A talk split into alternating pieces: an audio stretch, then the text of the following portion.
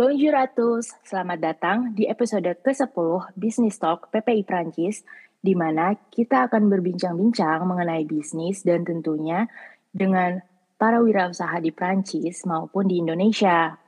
Kali ini kita kedatangan tamu cantik dari kota yang dikelilingin French Alps, kota yang cantik banget juga, yaitu Grenoble. Tepatnya terletak di sebelah timur Perancis nih guys. Kakak cantik ini punya bisnis cantik juga loh, um, yaitu Lavinia Beauty and Well-being Boutique.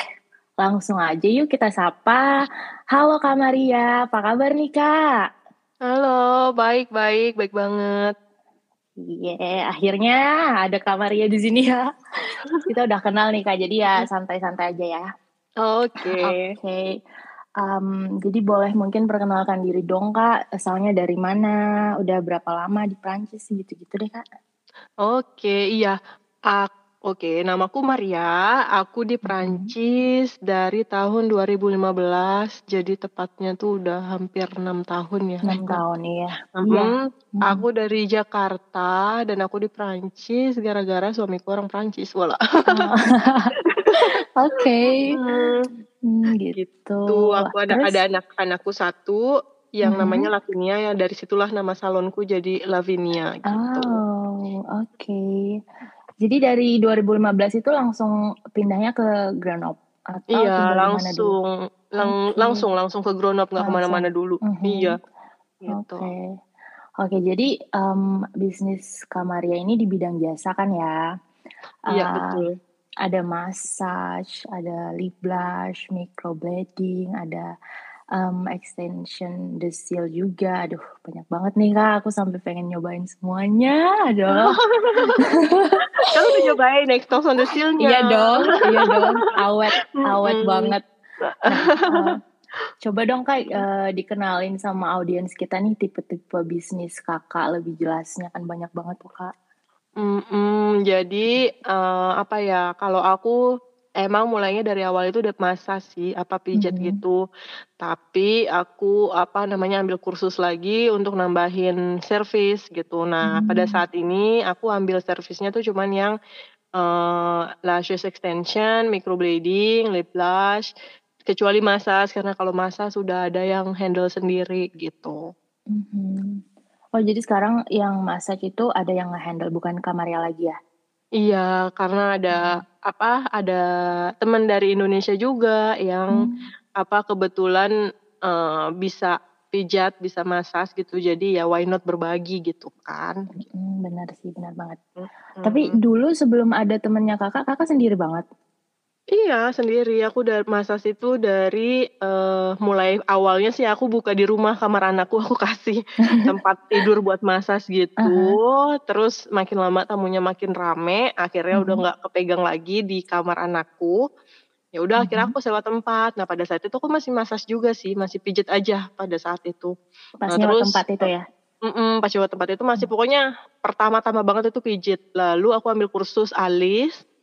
Apa namanya, lalu setelah ambil kursus alis, aku uh, ambil kursus, apa lagi ya, uh, ini lip blush, mm-hmm. habis itu, uh, iya, kalau extension desil aku sebenarnya udah dari dulu ambilnya, waktu aku masih baru pindah ke Perancis, mm-hmm. cuman aku waktu itu uh, belum ada tempat, karena kalau extension desil kan tempatnya tuh yang kayak harus, gimana ya, ya, nggak bisa di rumah gitulah istilahnya, jadinya aku nggak bisa kepake langsung kursusnya gitu. Oh gitu. Uh, kenapa kenapa nggak bisa di rumah Kak? Apa ada um, uh, syarat? Sebenarnya sih pada saat itu uh, karena aku udah pergi ke Chambre de Métiers. Kalau di sini kan kalau kita mau bikin usaha kan harus lapor dulu tuh ke Chambre de Métiers. Nah mm-hmm. pada saat itu mereka itu bilang kalau aku mau buka kursus lash, eh apa mau ambil prestasi, mau ambil servis uh, extension de cils itu aku harus punya diploma estetik, sedangkan pada saat itu aku nggak punya diploma estetik. Okay. Gitu, jadinya aku nggak bisa nggak uh, bisa nerima klien untuk extension de cils karena aku tidak punya diploma itu. Dimana diploma itu harus ikut dulu kayak apa ya, kayak uh, pelajaran estetik gitu selama minimum minimum tuh enam bulan gitu, dan aku nggak oh. mau. Lama jadi, juga ya Kak ya? Iya, lama dan mahal pula, dan aku nggak ada biaya pada saat itu gitu. Mm-hmm. Nah, kalau sekarang kayaknya peraturannya berubah. Jadi nggak oh. nggak perlu pakai uh, diploma estetik pun aku bisa uh, ini bisa uh, extension de cils gitu. Jadi akhirnya aku ambil uh, ini extension de cils itu lagi gitu. Mm-hmm. Oke. Okay. Um, mm-hmm. Jadi. Uh, Kenapa nih kak, kakak memilih bisnis beauty and well-being gini-gini kak? Alasannya apa tuh? Alasannya pada saat itu kalau massage pada uh, karena aku suka banget massage ya. Mm-hmm. Jadi uh, aku nyari di sini massage yang enak tuh nggak uh, mm, ketemu gitu, karena di sini kan orangnya massage-nya kan kayak cuman apa ya, elus-elus gitu ya. Mm-hmm. Gitu. Nah terus uh, kebetulan pas aku pergi ke Indonesia, ke Bali. Pada saat itu suamiku lagi internship di Bali. Okay. Sebenarnya dia ya sih yang dorong aku untuk apa ambil aja kursus ini, kursus pijat gitu kan. Soalnya di di di Grenoble itu kursus uh-huh. pijat apa jasa pijat itu mahal, dan kalau kamu bisa kursus terus kamu harganya murah, mungkin kamu bisa hmm. apa cari cari uang gitu kan. Iya. Yaudah aku oh, ikutin jadi... aku ambil kursusnya di Bali. Uh-huh. Jadi gitu. uh, jadi awalnya ngelihat market di Grenoble mungkin ada ya peluangnya buat ngembangin bisnis massage itu, terus kamarnya pas lagi di Bali ngambil itu saat iya. commercial mm-hmm. massage. Hmm. Uh-uh, betul, karena aku waktu itu emang sudah sempat sih kerja di apa kayak salon massage, tapi cuman kayak part time gitu doang gitu. Oh. Dan aku lihat potensinya memang besar gitu kalau untuk massage, karena banyak mm-hmm. aja, karena ada aja gitu yang datang dan minat. Iya, itu harganya. Harganya kisarannya dari tujuh puluh euro, enam puluh sampai tujuh puluh euro gitu kan. Nah, kalau aku pikir kalau aku ambil apa klienku sendiri, aku cari klienku sendiri, biarpun aku uh, bikin untuk setengah harga, itu aku akan dapat orang banyak gitu. Mm-hmm. Jadinya udah aku ambil uh, kursus massage itu. Ketika aku pulang lagi ke Grenoble, aku bikin Facebook uh, page Facebook itu, aku promosi berbayar yang dari Facebook, dan mm-hmm. akhirnya rep- responnya orang-orang di sini tuh banyak banget, sampai kaget-kaget. Maksudnya sehari tuh bisa, yang kontak aku tuh bisa lima orang gitu, yang kayak sehari tuh aku bisa dapat langsung empat, tiga, dan tarifku pada saat itu memang sih rendah banget. Ya oh, karena iya. kan aku di di kamarnya anakku gitu kan, maksudnya bukan oh. di tempat yang luxurious gitu. Iya. Ya udah, jadinya aku ya udah harga rendah, tapi yang datang empat sampai lima orang kan why not gitu. Ini lumayan kan empat sampai lima orang sehari. Iya, lumayan banget. Oh my God. Gitu. Hmm. Terus waktu itu di Bali ngambil formation itu kursus kursus ya Kak, kayak kursus iya, gitu ya. Iya, kursus. Itu berapa lama? Berapa lama? Ini cuma sebentar, itu cuma sepuluh hari gitu. Oh. Iya, cuma sepuluh hari tapi inten in apa sih? Insen, intensif, sorry. Tapi intensif, intensif kayak dari pagi sampai sore gitu. Hmm. Kayak gitu, nggak oh, lama sih hmm. dan nggak mahal-mahal banget juga gitu kalau dibandingin di sini ya. Oke, okay. Terus ada nggak sih kayak tipe-tipe massage di tempat kakak itu? Hmm, sekarang ada cuman hmm. dua, cuman dua hmm. sih. Yang satu massage Jawane kita bilangnya, hmm. dan yang satu lagi massage Baline. Sebenarnya pada dasarnya sama gitu kan, massage urut-urut juga yang kayak di Indonesia gitu. Cuman kan kalau orang sini kan kalau ngelihat nama massage Jawane terus massage Baline di sini iya. tuh nggak ada gitu. Jadi mereka orang jadi tuh kayak, uh-uh, bener, jadi penasaran, hmm. jadinya iya. mereka mau coba gitu. Hmm. Dan di Grenoble belum ada nggak nggak sih kak massage dari Indonesia? Cuman kakak doang nggak sih? Uh, yang otentik ya, kayaknya cuma hmm. aku doang ya. Sebenarnya banyak yang propose kayak massage Baline gitu. Cuman aku udah pernah coba di salah satu tempat massage gitu. Dia bilang massage Baline, cuman sama aja kayak nggak nggak ada tekanan gitu. Gimana sih kayak hmm. sangat duh, sangat uh, uh, pelan gitu.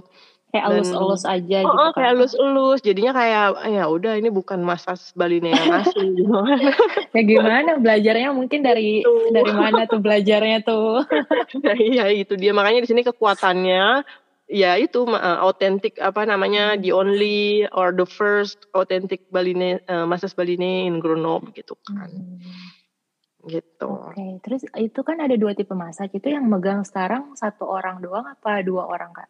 Sebenarnya kita semua itu uh, statusnya auto entrepreneur. Jadi mm-hmm. kita tuh kayak masing-masing aja sih sebenarnya. Nah, kalau yang masas yang masas Bali nih sama masas Jawa nih. Jadi dia apa mereka yang urus uh, tamu-tamu klien-klien untuk uh, masas itu sih mereka gitu. Jadi mereka atur okay. sendiri sebenarnya gitu. Hmm, I see. Aku cuman aku cuman apa? Aku cuman ngelahirin aja. Terus istilahnya mereka yang yang ngurus setelahnya gitu loh. Oke. Okay. Mm. Tapi Kak Maria udah nggak nyentuh massage lagi?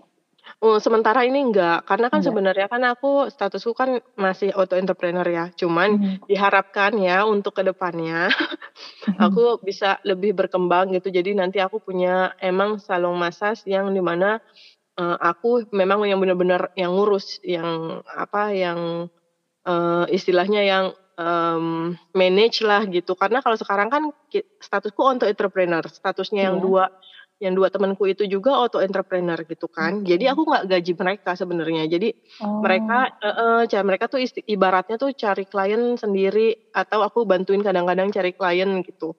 Tapi untuk bayar tempat tuh kita patungan gitu. Oh gitu. Nah, mm, nah tap, uh, apa namanya?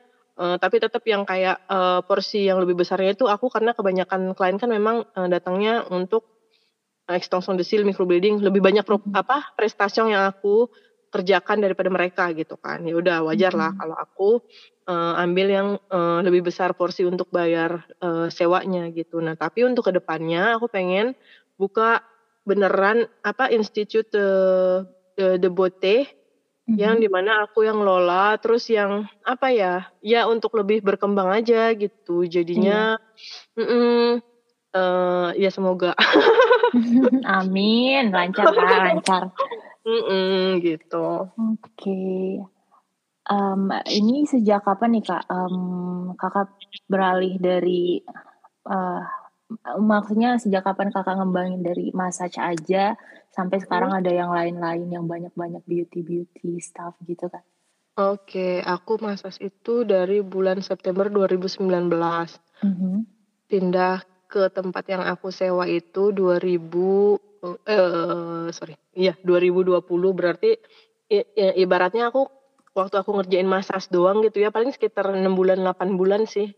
Okay. Gitu. Nah, setelah habis delapan bulan itu, aku ambil kursus yang alis itu kan dari uang hasil tabunganku.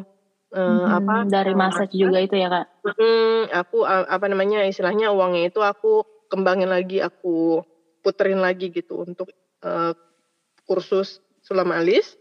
Hmm.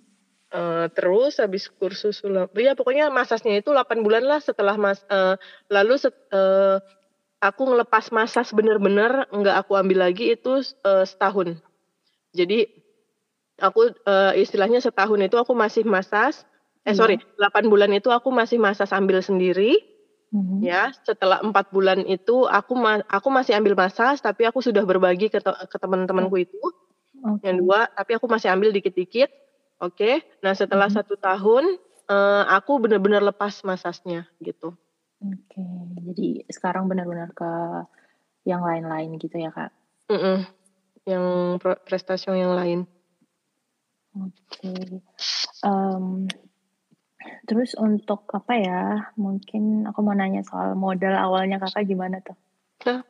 Aduh kalau gitu modal, modal oke. Okay. Jadi gini, pada saat aku mau massage itu aku benar-benar nggak punya uang ya. M- maksudnya ketika aku kan aku baru balik dari Indonesia, suamiku nggak kerja, aku nggak kerja ya. Oke. Okay. Uh, akhirnya aku uh, cari kerjaan uh, apa? Istilahnya cari kerjaan ece-ece dulu lah gitu. Uh-huh. Itu jagain anjing, jagain anjing orang. Uh-huh. Gitu. Ya, aku dikasih uang ya sehari itu dua puluh gitu. Nah, okay. aku punya uang uh, pada saat itu uangku sisa ada uh, delapan puluh euro aja di dompetku. Okay. Suamiku juga gak punya uang karena benar-benar karena dia gak kerja gitu. Maksudnya well uh, pokoknya ambrok banget lah. Kita tuh yang kayak down mm-hmm. banget gitu. Nah dari uang delapan puluh euro itu aku bilang sama suamiku, Aku kan punya kur- aku kan punya kemampuan untuk massage nih sekarang. Yeah. Aku bilang kan, gimana kalau uangnya delapan puluh euronya ini aku beliin uh, tableau de massage, apa tempat tidur buat massage tempat itu tidur. Aku, okay. aku taruh di tempat uh, kamar anakku gitu kan, anak uh, kamarnya Lavinia gitu. Awalnya sempat nggak setuju suamiku, apa namanya, hmm. enggak, gila masa ada tamu datang keluar masuk ke tempat kita gitu kan, yeah. Udah gitu apartemen kita kan kecil ya, maksudnya nggak yang apa sih yang nggak gede gitu, apartemen biasa gitu. Mm-hmm. Nah, tapi kan uh, ya udah gini aja, aku bilang sama suamiku, uh, kita aku nggak usah beli dulu uh, table massage-nya, uh, meja massage-nya itu aku nggak usah nggak usah beli dulu, tapi aku uh, bikin promosi aja dulu di Facebook. Hmm. Aku cuma mau lihat dulu reak, uh, apa reaksi orang-orang gitu. Tes ombak gitu ya kak ya. uh, aku jadi kayak pede aja bikin create uh, uh, Facebook page. Oke, okay, namanya Lavinia lah pada saat itu. Hmm. Aku tuh kayak nggak mikir gitu. Oke, okay, kasih aja nama Lavinia. Iya. Terus aku yang bikin iklan berbayar dari Facebook. Oke. Okay. Uh, masa sebaline promo dua puluh lima euro per jam oh. gitu. Ih kak gila murah banget. Iya, dan aku karena aku nggak nggak apa ya, Bu, aku tuh nggak nggak um, niat gitu sebenarnya. Ngerti nggak? Hmm. Kayak cuman coba-coba gitu. Coba tes. Iya. Cuman tes ombak doang. Iya, cuman coba-coba. Oke, oke akhirnya coba, aku coba. Eh terus responnya orang-orang itu banyak gitu kan, eh hmm. apa namanya, kamu di mana, boleh nggak rendezvous bla bla bla segala macam ah. gitu. Nah jadi dari respon yang banyak itu aku memberanikan diri buat apa, untuk beli aja lah, nekat aja lah gitu, beli ah. table massage-nya gitu kan. Akhirnya suamiku juga setuju, aku kasih tunjuk tuh respon-respon orang-orangnya itu. Ya udah terus akhirnya aku beli, ya udah dari situ tuh aku yang bisa dapat sehari tuh empat orang, bayangin aja dua puluh lima kali empat kan seratus ya. Kan lumayan iya. banget kan. Sehari. Iya itu sehari. Jadi kayak aku ketagihan gitu kerja. Oke okay, gak apa-apa. Mm-hmm. Dan itu pun cuma empat jam kerja gitu. Maksudnya iya. empat jam kerja dapat segitu kan lumayan banget gitu. Ba, bukan lumayan lagi kak. Itu parah. Waduh. Iya. Jadi ya gitu aku dapat apa. Se- gak pernah yang namanya sehari tuh bolong. Aku tuh paling paling kecil pun dapat satu orang satu kan udah lumayan juga, satu jam iya. dapat segitu gitu kan. Iya, istilahnya anggap aja itu uh, waktu istirahatku gitu. Tapi hmm. kebanyakan sih rata-rata sebulan itu kalau dirata-ratain ya itu sehari aku dapat dua atau tiga sehari. Okay. Gitu jadi enak kerja dua jam udah dapet segitu gitu. Iya uh, benar-benar. Hmm, ya udah dari situ aku nekat untuk nyari tempat sewa uh, tempat sewa di kota di Centerville. Mm-hmm. Uh, untuk apa, untuk uh, lebih bagus apa maksudnya untuk uh, lebih leluasa lagi nerima klien gitu. Iya benar. Mm-hmm. Oke. Okay. Gitu sih. Terus, ya nekat aja sih awalnya. Berawal dari nekat, bagus sih. Iya. Jadi tempat kakak sekarang di Soundtrophy, dulu itu rumah kakak di mana? Bukan uh, di Soundtrophy. Uh, buk, uh, sebenarnya sih masih di Grenoble juga, cuman hmm. bukan di pusatnya banget gitu. Aku hmm. uh, di daerah deket-deket terus Stalingrad gitu, daerah Kapush, deket-deket Kapush lah. Tapi bukan di Soundtrophy ya Ika ya? Bukan, kalau dari Soundtrophy kalau naik bis tuh sekitar dua puluh menitan gitu. Oke, okay, di situ aja banyak, udah banyak yang mau orang Devo gimana dia. Iya, gitu. Nah itu dia makanya, iya, makanya terus. Dari situ aku bisa uh, ambil formasi kursus alis hmm. dari hasil masasku itu gitu. Oke, okay. Terus kalau buat Um, alis-alis kayak gitu-gitu ada ada biaya-biaya tersendirinya juga nggak sih kak? Kayak misalnya nih kakak kan hmm. dari massage itu kan udah udah auto entrepreneur kan, udah ngurus hmm. dokumen dan lain-lain. Terus hmm. pas mau ngembangin ke bisnis ke um, service lain apa hmm. harus harus ngurus lagi kak? Iya.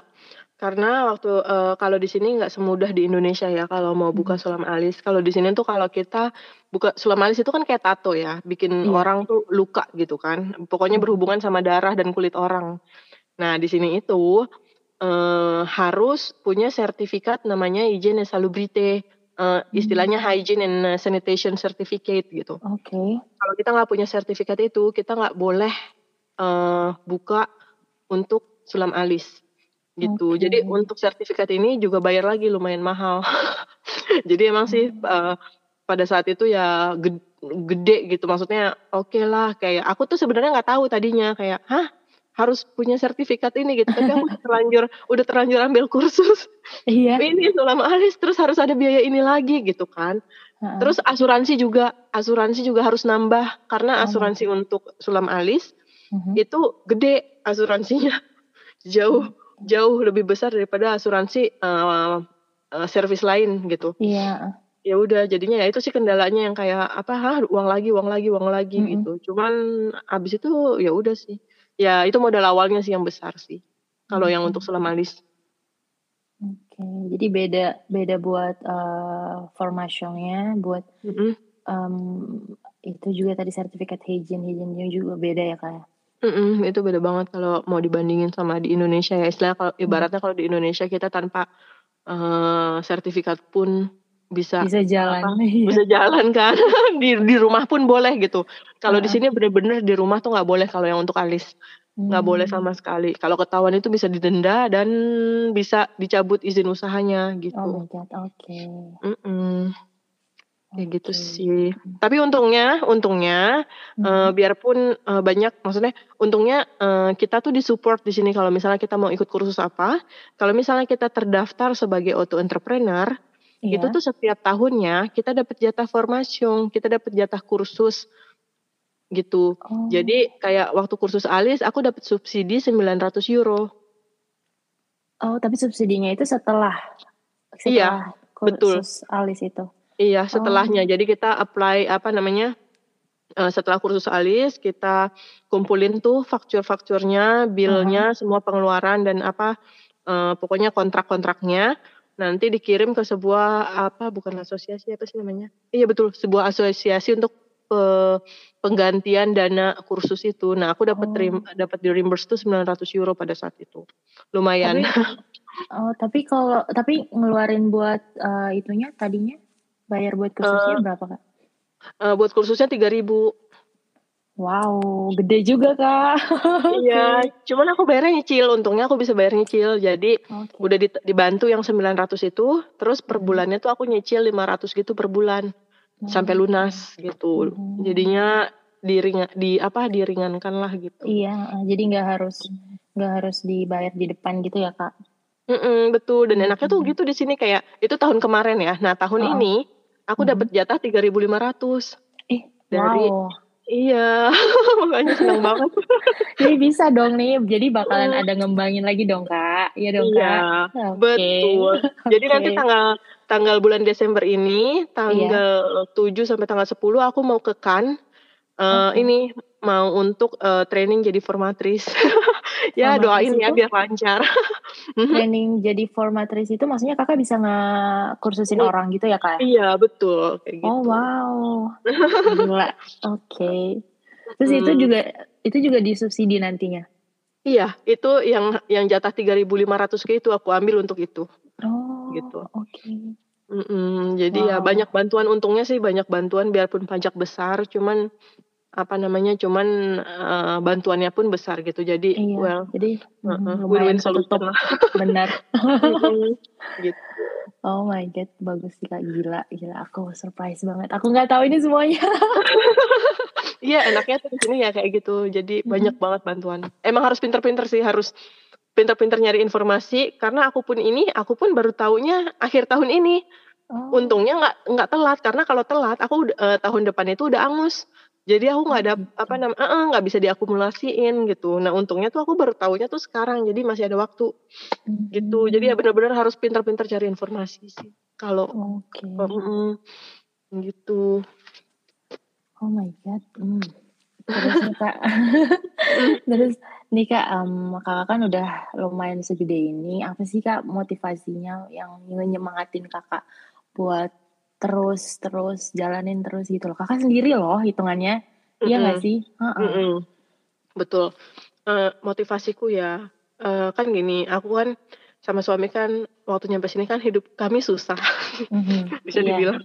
Nah aku tuh nggak mau anakku kayak gitu gitu. Jadi mm-hmm. apa namanya, aku tuh pengen anakku tuh uh, semuanya tercukupi, mm-hmm. kayak uh, aku uh, mau nanti Uh, suatu saat anakku tuh nggak ada kesulitan finansial kayak orang tuanya. Oke. Okay. Gitu sih. Terus ya kayak sama keluargaku juga yang di Indonesia. Aku tuh ya namanya juga keluarga di Indonesia kan nggak apa ya, maksudnya mereka pun bukan orang kaya gitu keluargaku gitu. Jadinya aku pengen uh, pengen suatu saat buka cabang di Indonesia. Atau uh, buka bisnis di Indonesia di mana nanti aku bisa memperkerjakan uh, keluargaku gitu. Amin ya ampun. Amin ya Allah, amin. Mm-mm, gitu. Ya, oh, keluarga lah motivasinya berarti. Iya, mm-hmm. mm-hmm. motivasi terbesar keluarga. Lavinya mm-hmm. dulu, anaknya, terus keluarga. Ya. Betul. Gitu. Kalau buka cabang di Prancis mungkin Kak, apa ada pikiran ke sana nggak? Kayak di kota lain gitu. Nah, makanya kalau kalau buka cabang kan aku harus, statusku harus pindah dulu nih dari status auto entrepreneur ke status, setidaknya status. Oh. Aku sebenarnya kurang tahu sih status-statusnya, cuman mm-hmm. uh, ya itu dia, kalau uh, intinya gini ya, ibaratnya gini, aku statusku auto entrepreneur. Aku yeah. tuh nggak nggak berhak punya pekerja, ngerti nggak? Aku mm-hmm. tuh nggak boleh punya karyawan gitu. Jadi aku nggak berhak nggak berhak ngegaji orang, istilahnya gitulah. Nah nanti kalau suatu saat uh, aku punya status um, lain, itu aku berhak kan ngaji gaji, nah gaji orang, aku punya pekerja, aku punya karyawan. Nah uh-huh. ketika aku sampai di status itu, aku baru bisa tuh buka cabang gitu. Oh, jadi itu juga makanya temen kakak yang sekarang uh, ngehandle massage, mereka juga auto entrepreneur ya Kak? Mm-mm, betul, hmm. karena aku memang nggak bisa ngegaji mereka karena statusku pun masih auto entrepreneur okay. gitu. Oke, okay. gitu. Oke. Okay. Hmm. Ya, diharapkan kedepannya aku bisa berubah status. Tapi ada rencana ke situ kan Kak? Iya, nanti setelah uh, ini pun kalau misalnya setelah aku misalnya lulus untuk jadi formatris gitu, aku harus Aku harus uh, ini uh, rubah status, karena rubah kalau status. Aku jadi formatris, aku nggak bisa lagi jadi auto entrepreneur gitu. Mm-hmm. Oke. Okay. Oke,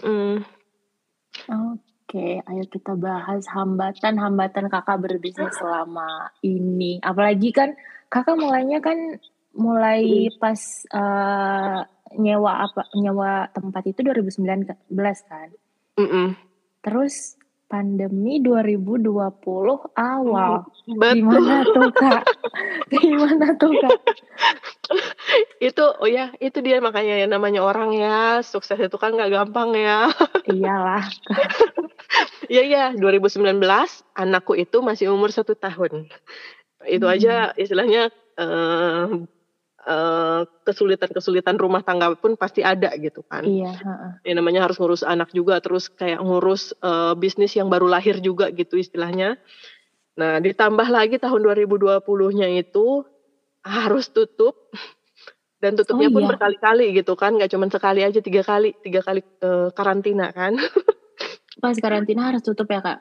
Iya, harus tutup dan nggak dapat bantuan. Itu dia masalahnya. Oh, no. Sedangkan okay. aku tetap harus bayar Sedangkan sewa. Aku tetap harus bayar sewa gitu. Aduh. Itu yang pusing banget sih gitu. Jadi apa namanya, tapi ya untungnya, jadi gini, kendalanya itu pada saat itu adalah aku udah ngumpulin uang nih, niatnya nah. untuk apa gitu, untuk sesuatu hal lah ya, untuk apa namanya, udah ngumpulin uang. Ketika karantina, uang itu habis, apa namanya, jadi uang uang simpenanku tuh habis. Oke okay? Mm-hmm. Karantina di uh, karantinanya udah udah kembali normal gitu kan, maksudnya udah nggak ada karantina lagi. Oke, aku bisa ngumpulin uang lagi. Tapi kan ada karantina kedua kan akhirnya. Iya. Uh-uh. Nah itu hilang lagi tuh uangnya. Jadi kayak seolah-olah tuh kayak, ya ampun, ini udah kerja keras banget tapi kok tabungan gue masih nol-nol aja gitu. Itu awalnya sih yang kayak susah banget, kayak pengen nangis gitu, kayak ampun ini gimana sih. Udah gitu bayar pajak juga, itu hambatan juga sih. Bayar pajak udah. Itu tetap ya Kak, walaupun nggak oh, iya. nggak jalan sementara. Tetap, kalau bayar pajak itu tetap oh. gitu. Dan makanya aku tuh yang kayak sampai, aduh, aku berhenti aja deh, orang aku juga nggak kerja pun hmm. uh, begini-begini juga gitu kan, sebel gitu. Aku udah sempet, ya istilahnya hampir gimana ya, hampir nyerah-nyerah gimana gitu kan. Iya. dengan dengan karantina yang yang sangat sering itu, yang tiga kali hmm. itu. Terus strict banget terus, kan. Uh, dan pada saat karantina terakhir itu mm-hmm. aku harus pindah tempat, karena yang tempat uh, lokal apa tempat yang kusewa itu yang sebelumnya yeah. yang pemilik owner apa pemilik tempatnya itu dia mau jual gitu. Jadi oh. tuh yang aku bener-bener, ya ampun ini apalagi sih gitu kan. Mm-hmm. Uh itu pokoknya kayak beneran badai sih. Badai itu, banget gitu. Itu uh, karantina terakhir berarti akhir dua ribu dua puluh ya Kak? Uh, karantina terakhir dua ribu iya November November November kan tahun ya, satu tahun lalu, pas banget. Mm-mm, mm-mm. No, mm-hmm. eh enggak dong, November itu karantina kedua. Oh ya, eh iya Kak. Eh tunggu deh, Oke. kan karantina, iya kan karantina pertama itu kan yang bulan Maret tuh. Maret, iya. Terus, uh, nah terus oh ada iya, karantina bener. lagi bulan November. Mm-hmm. Nah terus ada karantina lagi setelah itu tuh ada lagi satu lagi oh. bulan apa ya April kalau nggak salah. April tahun lalu, mm-hmm. iya. Tahun lalu tahun dua ribu dua puluh satu tuh. Tahun ya. ini kak, belum dua ribu dua puluh dua. Iya sorry, tahun dua ribu dua puluh maksudnya. Eh iya tahun ini, April, tahun ini sorry. Tahun ini April. Uh-huh. Mm-hmm. Iya kan, kayaknya ada lagi gitu, deh satu kali lagi di tahun ini. Ya udah, pokoknya yang, uh, yang aku harus pindah tempat segala macem dan itu tuh yang kayak harus buru-buru banget gitu. Itu sih kendala mm-hmm. terbesarnya sih. Yang apa? Yang yang uang udah ngumpul habis lagi, ngumpul habis lagi itu aja. Tapi terus tapi akhirnya... ya, tapi akhirnya ya itu makanya uh, aku tuh yang apa yang istilahnya beruntungnya. Mm-hmm. Aku tuh selalu dipermudah gitu, kayak apa, aku dapat tempat sewa yang pertama pun itu mudah banget, orangnya nggak ribet gitu ya. Nah ini yang dapat tempat kedua pun yeah. juga apa namanya juga gampang gitu. Jadi ya ya puji Tuhan ya, alhamdulillah orang-orangnya yang punya tempat tuh baik-baik gitu. Jadinya mm. bisa membantu aku untuk nggak nggak berhenti di tengah jalan. Hmm, gitu tapi ya, ya gitu bersyukurnya sih di mana-mana banyak ya yang tutup ya dengan iya. apa namanya dengan karantina yang kemarin itu banyak banyak loh kayak usaha-usaha tutup gulung tikar gitu kan mm-hmm. nggak lanjutnya mm-mm. Nah aku puji Tuhannya tuh malah malah pindah ke tempat yang lebih besar dan malah banyak makin banyak klien gitu sih yang aku sangat bersyukurnya mm-hmm. gitu. Terus lokasinya gimana kak, lebih bagus kah? Oh iya lokasi juga apa jelas lebih bagus yang sekarang hmm. karena benar-benar dilewatin apa banyak orang gitu. Oke, wah hmm. menarik sekali cerita kakak, sangat inspiratif. Aduh, banyak banget juga info yang kakak sharing sih, lebih tepatnya soal hmm. kayak formation-formation gitu-gitu. Aku malah nggak hmm. tahu harus punya sertifikat lah, sertifikat izin dan lain-lain. Hmm. Iya, karena aku udah putus asa cari kerja di sini. Hmm, kayak, jadi awalnya uh, dari situ ya. Oh iya, udah aku udah udah putus asa karena cari kerja di sini tuh kayak aku udah aku kan nggak punya diplom apa maksudnya pengalaman kerjaku di Indonesia pun kayak nggak diakui gitu di sini. Iya, dengar-dengar gitu juga sih kan. Mm-hmm. Di sini. Jadinya udahlah aku nekat aja bikin usaha sendiri gitu kan ya udah. Mm-hmm. Tapi kak kalau dihitung-hitung ya kayak. Mm-hmm. Kakak tuh penghasilannya lebih besar loh daripada orang yang kerja nine to five sebenarnya, yang capek-capek. Yes. Iya, iya, puji Tuhan. Iya. Iya, karena kan aku dulu emang cita-citaku kayak gitu, Say. Jadi aku tuh mm-hmm. aku pernah kerja di sini jadi apa resepsionis malam gitu. Mm-hmm. Terus ke- pernah kerja juga jadi uh, manajer Pizza Hut aku pernah oh. di sini. Nah, tapi kayak apa ya, kok kayak aku gak suka punya bos gitu. Iya, uh-uh. Sumpah nih. Emang? Aku, iya benar kayak aku gak suka disuruh-suruh, terus aku gak mm-hmm. suka yang punya bos. Aku aku pengen kerja yang bajuku tuh bisa bisa cakep gitu, uh, bisa cantik uh-uh. dikerjain. Uh-uh. Itu sih awalnya, jadi kayak gimana pun gue harus dapat kerjaan itu gitu. Iya, jadi akhirnya ya, membuka sendiri emang jiwa-jiwa iya. entrepreneurnya keluar. Iya sih kayak gitu jadinya ya udah. Iya, tapi beneran deh kak sumpah. Terus um, gimana ya, ini kan bisnisnya kayak coba aku bandingin sama bisnis makanan ya kak ya. Mm-hmm. Kalau bisnis makanan itu kan orang punya selera masing-masing ya. Jadi kalau misalnya mm-hmm. suka datang lagi, kalau nggak mm-hmm. suka nggak datang, kalau bosen mm-hmm. juga nggak datang gitu loh. Mm-hmm. Tapi kalau ini kan kayak kebutuhan gitu loh sebenarnya. Yeah. Kayak ini kebutuhan loh. Mm-hmm. Jadi ya, ya pasti selalu ada. Iya yeah, betul. Lebih lebih enak juga sih karena bahan-bahan kalau makanan kan bahan yang dipakai yeah, pun kayak bisa harus diburu-buru kan ini harus mm-hmm. kepake nih gitu kalau. Yeah. Kalau ini kan nggak istilahnya barang mati kan, hmm. maksudnya barang apa yang nggak dipakai ya nggak busuk gitu. Iya bakalan dipakai lagi juga gitu loh. hmm. Iya gitu. Oke, okay. um, kamu boleh sharing ini nggak? Um, as a business person, as a woman entrepreneur nih kak, mm-hmm. ada nggak sih kayak specific quote atau kejadian uh, mungkin di masa lalu yang bikin kakak buat maju terus di bisnis ini gitu? Selain tadi, selain uh, aku nggak pengen disuruh-suruh nih sama bos gitu. selain itu uh, sebenarnya yang paling memotivasi aku itu gini, uh, untuk sukses, mm-hmm. kalau nggak kena angin itu, istilahnya kalau nggak kena badai itu nggak kuat, gitu. Kita nggak tahu seberapa kuat kita kalau kita nggak mm-hmm. pernah dihantam badai, istilahnya. Mm-hmm. Gitu, jadinya yang apa ya, jadi aku anggap aku anggap kesulitan-kesulitan yang yang ada di jalanku itu sebenarnya adalah malah pembuka jalan untuk kesuksesanku di masa depan, gitu. Jadi nggak boleh nyerah ya, Kak, ya. Mm-hmm. Iya gitu, nggak boleh nyerah. Kalau mau apa ya harus harus apa ya harus stubborn gitu, harus keras kepala. Harus keras kepala, ini bisa bisa. Uh-uh. Bisa. Betul, terus sama hati-hati juga sama omongan dan doa ya. Gimana tuh, Kak? Karena karena waktu itu aku pernah, jadi uh, ini sih ya oke okay, uh, aku pernah uh, sama lu, uh, Luka itu suamiku ya, sama suamiku. Suamiku tuh bilang, "Kamu uh, ini aja lamar aja jadi tukang bersih-bersih gitu loh, pasti diterima," gitu kan. Mm-hmm. Terus aku bilang, "Aku nggak mau, aku nggak bisa," gitu. "Lihatlah, suatu saat aku punya punya bisnis sendiri, nanti kamu yang jadi bapak rumah tangga, aku yang kerja, nggak apa-apa." Aku bilang, aku bilang kayak gitu. Terus aduh, kayak kayak hampir kejadian kayak kejadian gitu sekarang. Serius Kak? Ya, jadi yang kayak ya udahlah, aku apa namanya suamiku pada saat ini kan emang lebih uh, cenderungnya ngurusin anakku gitu kan. Uh-huh. Kayak apalah uh, dia masih cari-cari kerja juga, cuman aku bilang kalau kamu kerjanya uh, apa cuman uh, so, bukannya sombong nih ya sebenarnya. Yeah. Kalau misalnya suamiku kerjanya cuman dapat uh, gajinya nggak se nggak uh, seberapa gitu, aku lebih prefer dia jagain anakku gitu. Iya. Karena bi- sama aja biayanya pada pada nantinya, misalnya kalau dia kerja, aku kerja, nanti aku bayar neni untuk jemput sekolah, untuk apa namanya? Iya. Iya kan sama aja keluarnya iya, segitu-gitu juga. Belum gitu. Lagi perhatian orang tua penting juga. Nah, itu dia, makanya aku nggak mau nanti aku sibuk kerja, dia sibuk kerja, kita sama-sama stres, terus iya. akhirnya keteter anak atau, atau apa gitu, kayak nggak mm-hmm. sebanding gitu. Mm-hmm. Jadinya aku nyuruh suamiku sih sebenarnya bukan gajinya juga sih, sebenarnya kefleksibelannya juga. Jadi aku suruh kalau kamu kerja atau apa, kamu bikin aja bisnis, nggak tahu bisnis apa, kecil-kecilan, yang penting yeah. kamu fleksibel gitu loh, nggak terlalu uh, stres banget kamunya nantinya gitu. Iya, biar bisa bagi waktu juga kan gitu. Iya kan, betul, mm-hmm. kayak gitu. Oke, okay. oke. Okay.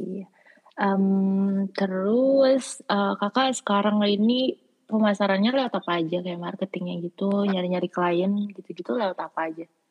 Uh, pada awalnya itu nyari klien hmm. itu uh, untuk perkenalan ke klien, apa untuk narik klien baru hmm. itu tentunya aku tuh kayak lewat uh, Facebook atau Instagram, aku bayar Facebook dan Instagram gitu, dan aku hmm. pasang poster juga yang besar di uh, apa di jendela tempat tempat uh, salonku itu gitu. Hmm.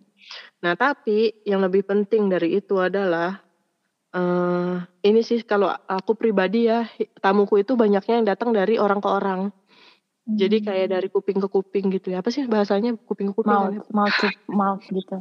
Iya, uh, ya mulut ke mulut, sorry ya. Iya, mulut ke mulut, iya benar. Kuping ke kuping gitu. Sebenar juga sih sebenarnya.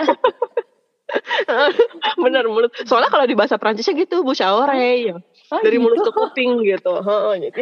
Hmm. Kayak gitu. Jadinya dari banyaknya tuh kayak dari orang ke orang, dan hmm. ada juga beberapa tamuku sebenarnya ya, yang sebenarnya eh, banyak komplain gitu, banyak komplain tapi dia merasa nyaman sama aku kalau ngobrol sama aku gitu, ngerti nggak? Hmm. Jadi dia balik lagi balik lagi, biarpun setiap kali dia datang tuh dia pasti komplain. Yeah. Gitu. Iya, jadi komplainnya itu sebenarnya masukan dong Kak, kalau dia datang lagi datang lagi gitu loh. Iya sih, emang ta- hmm. tapi uh, kayak misalnya contohnya bulu mata ya, mm-mm, mm-mm. bulu mata dia pengen yang E V-nya natural gitu kan. Mm-mm. Nah udah aku bikinin kan E V natural gitu, terus dia yang bilang, aduh ini kok uh, apa ya kayak ini agak kepanjangan di sini gitu. Nah besokannya mm-hmm. dia datang aku pendekin, terus aduh ini kok agak kependekan gitu, jadi kayak nggak pernah bener gitu. Tapi dia selalu datang lagi, datang lagi, datang lagi gitu. Mm-hmm. Kayak karena dia bilang, dia pernah bilang kata apa namanya, aku senang di sini karena aku kayak ngerasa rumahku gitu. Iya. Yeah. Apa feel welcome lah gitu. Ya udah, yeah, itu sih yeah. yang penting. Iya sih benar. Ya, rasa nyaman itu penting benar. Betul. Hmm. Oke. Okay. Jadi sekarang lewat uh, itu ya Instagram, terus ada pamflet mm-hmm. juga gitu-gitu ya. Iya, iya. Heeh. Lewat Instagram sama Facebook berbayar gitu. Tapi sekarang nih kayak udah hampir beberapa bulan aku nggak bayar Facebook, nggak bayar Instagram, ya itu dia, dia aku dat- datangnya dari tamu yang ngasih tahu iya. ke teman-temannya gitu. Mm-hmm. Oke. Okay. Gitu. Um, ada ini kakak tadi udah ngomong sih, aku mau nanya kayak ada pemikiran kakak untuk untuk uh, ganti ke bisnis lain gak sih? Tapi kan kakak bakal ngembangin ke buat uh-huh. uh, nge-provide ngajar service gitu kan? Uh, iya, tapi uh, tentunya untuk ide-ide bisnis gitu pas aku tuh banyak gitu sebenarnya. Cuma kepentok modal. Kepentok modal dan dan kakak nggak kewalahan sendiri gitu. Uh, uh, untungnya dibantuin sama suami yang sangat uh-uh. pengertian dan uh-huh. sangat membantu gitu ya. Uh-huh. Oke. Okay. Jadi ya sih lumayan kewalahan. Nah kayak mm-hmm. suamiku nih aku sarankan dia untuk uh, buka kayak restoran gitu. Mm-hmm. Gak apa-apa kecil-kecilan. Tapi kan uh, ini, tapi kan uh, maksudnya apa ya, fleksibel gitu. Dia kalau misalnya yeah. ada, ya kan ada yang kerja dan di, dan terlebih lagi teman-teman kita di sini di Indonesia kan banyak yang mm, iya, pinter masak mm-hmm. gitu. Mm-hmm. Gitu. Jadi yes, why not gitu kan. Mm-hmm. Mm-hmm. Kayak gitu, itu next uh, next project. Mm, oke. Okay. Mm-hmm. Terus bisa mungkin kayak disatuin gitu bisnis project mm-hmm. restorannya sama beauty mm-hmm. and well-being-nya kan bisa tuh. Mm-hmm, gitu, jadi kayak ya Indonesian Corner gitu. Uh-huh. Iya tuh, bagus tuh. Iya, jadi ya. Emang sih pengen pengen banget kayak gitu. Ya pelan-pelan ya. Iya pelan-pelan tapi pasti. Mm-hmm. Nah. Ini kan ngomongin kayak uh, kakak sendiri dan uh, Luka ya. Mm-hmm. Tapi ada nggak sih pemikiran kakak mungkin untuk like uh, partnership sama bisnis lokal gitu? Contohnya kayak kan banyak tuh kayak di hotel-hotel ada spa, tapi mm-hmm. yang megang spanya tuh orang lain gitu loh. Mm-hmm. Gitu. Ah itu aku belum kepikiran sih. Mm-hmm. Aku malah belum tahu tuh tentang itu. Mungkin ketik nanti apa berhubung kamu udah bilangin aku kayak gini paling nanti aku search. Iya tapi tetap balik lagi kayak kakak harus merhatiin mm. juga kayak bisnis mereka gimana gitu loh hotel Mm-mm. sekarang. Iya pastilah harus dilihat juga kayak gimana mm. jangan sampai nanti image kita juga. Iya benar. Iya kan gitu. Iya sih tapi aku senang gitu maksudnya kalau ada sesuatu hal yang baru yang aku cari aku bisa cari nanti informasinya gitu. Mm-mm. I'm open to that gitu. Oke, okay. okay. Kak Maria boleh nggak bagi tips atau strategi um, buat mungkin teman-teman P P I atau teman-teman yang lain Indonesian di Prancis yang ngedengerin kita nih sekarang, mm-hmm. uh, yang mungkin mau mulai bisnis seperti kakak. Oke, okay. tips atau strategi buat memulai bisnis. Gitu tipsnya deh. Adalah mm-hmm. jangan takut untuk invest. Itu okay. sih. Terus harus percaya diri, jangan underestimate diri sendiri. Tuh, jangan harus... underestimate diri sendiri. Betul, itu tuh penting. Karena harus gimana? Harus pede gitu kayak hmm. apa ya? Kita tuh mulai bisnis harus ngelihat, oh bisnis kita udah jalan gitu. Kayak yeah. maksudnya semua nekat gitu, optimis gitu kan. Itu tuh yeah. sangat emang sih ini kayak klise gitu kan kayak aduh bisnis tuh harus uh, optimis banyak sih yang bilang terus yang kayak mungkin orang bilang ah itu kan istilahnya udah tips-tips uh, tips-tips basi atau apalah cuman hmm. ini tuh it works beneran gitu kayak hmm, apa ya beneran real uh-uh, beneran real terus self motivation juga kayak misalnya apa namanya gue udah sukses gue udah sukses gitu kayak apa hmm. ya kayak afirmasi aja ke diri sendiri gitu.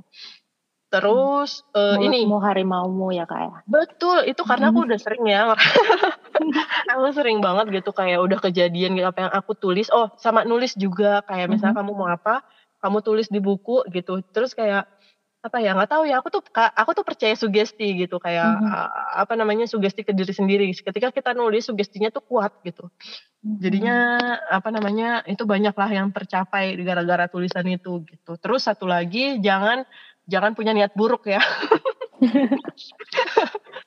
itu yang penting niat ya, kalau aku sih uh, men, ketika niat kita baik gitu iya. itu tuh jalan tuh ada aja gitu mm-hmm. apa benar. Namanya Uh, jalan ada aja terus uh, ya kayak gitu sih oh terus satu lagi kalau misalnya masalah harga untuk awal-awal jangan takut banting harga mm-hmm. Dan mm-hmm. jangan takut uh, tes ombak dulu. Betul-betul itu. Itu apa mm-hmm. harus pelan-pelan. Karena di sini kan jujur ya, kompetisi mm-hmm. tuh banyak di sini. Di iya. Grown Up sini yang bikin bulu mata atau apa tuh udah banyak, dari yang harga cuman sepuluh euro sampai seratusan euro tuh udah banyak gitu. Nah, apa namanya? Uh, yang bikin aku kalau waktu itu promosi uh, strategiku itu adalah aku bikin harga murah iya. tapi dengan barang-barang yang aku pakai itu high quality semuanya mm-hmm. gitu. Tapi tentunya harus masih ada untungnya juga ya, iya. rugi gitu. Tapi iya. udah udah aku hitung gitu semuanya. Jadi aku meminimalisir harga dengan produk yang yang high quality, yang terbagus gitu. Nah mm-hmm. itu sih strategiku pada saat itu. Nanti ketika orang udah suka, udah tahu, oh ini bagus gitu kan, iya. hasilnya bagus, baru kita naikin dikit gitu. Mm-hmm. Iya sih Kak. Aku aku jujur aku personally kan udah pernah nih Kakak mm-hmm. uh, bikinin apa sih waktu itu? Bulu mata, mata ya, iya uh-uh. bulu mata kan udah dua kali kan malah. Uh-uh. Aku tuh belum pernah sama sekali loh Kak. Terus aku uh-uh. bandingin sama temen aku yang sering, uh-uh. dia tuh dia tuh cuman bentar doang tahannya. Oh ya? Iya serius deh. Terus aku tuh kayak, uh-uh. aku ingat waktu itu pas ulang tahun aku kan, terus uh-uh. sebulan kemudian masih masih masih, masih ada, ada. Ya?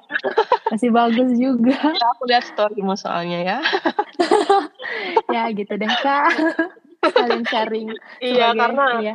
karena pentingnya kualitas, apalagi kalau untuk mata ya, jangan main-main gitu kan. Iya, kayak gitu. Nah, kalau mau hubungin Kakak, mungkin mau ngekontak buat bikin rendezvous gitu-gitu, siapa tahu teman-teman di Grenoble nih ada yang mau, di, bisa di mana tuh Kak? Bisa lewat Instagram atau nomor teleponku langsung, tapi biasanya sih bisa online ya, di hmm. www titik Lavinia Bianet titik fr. Oke, okay. Nama Instagramnya? Nama Instagramnya Lavinia Well-being Beauty. Oke, okay. gitu. Tuh, teman-teman ada tuh. Oke okay deh Kak, itu aja sih Kak dari aku. Makasih hmm. banget udah mau diundang ke podcast kita kali ini. Aku yang makasih. Makasih banget. Makasih loh. Ya udah deh, makasih Kakak. Makasih. Salam sukses. Iya, Kakak juga semangat. Terima kasih. Ya, yeah, bye. Dadah. Yeah.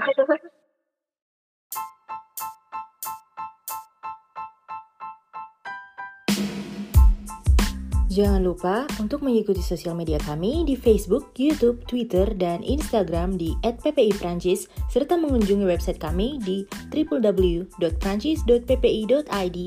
Ciao!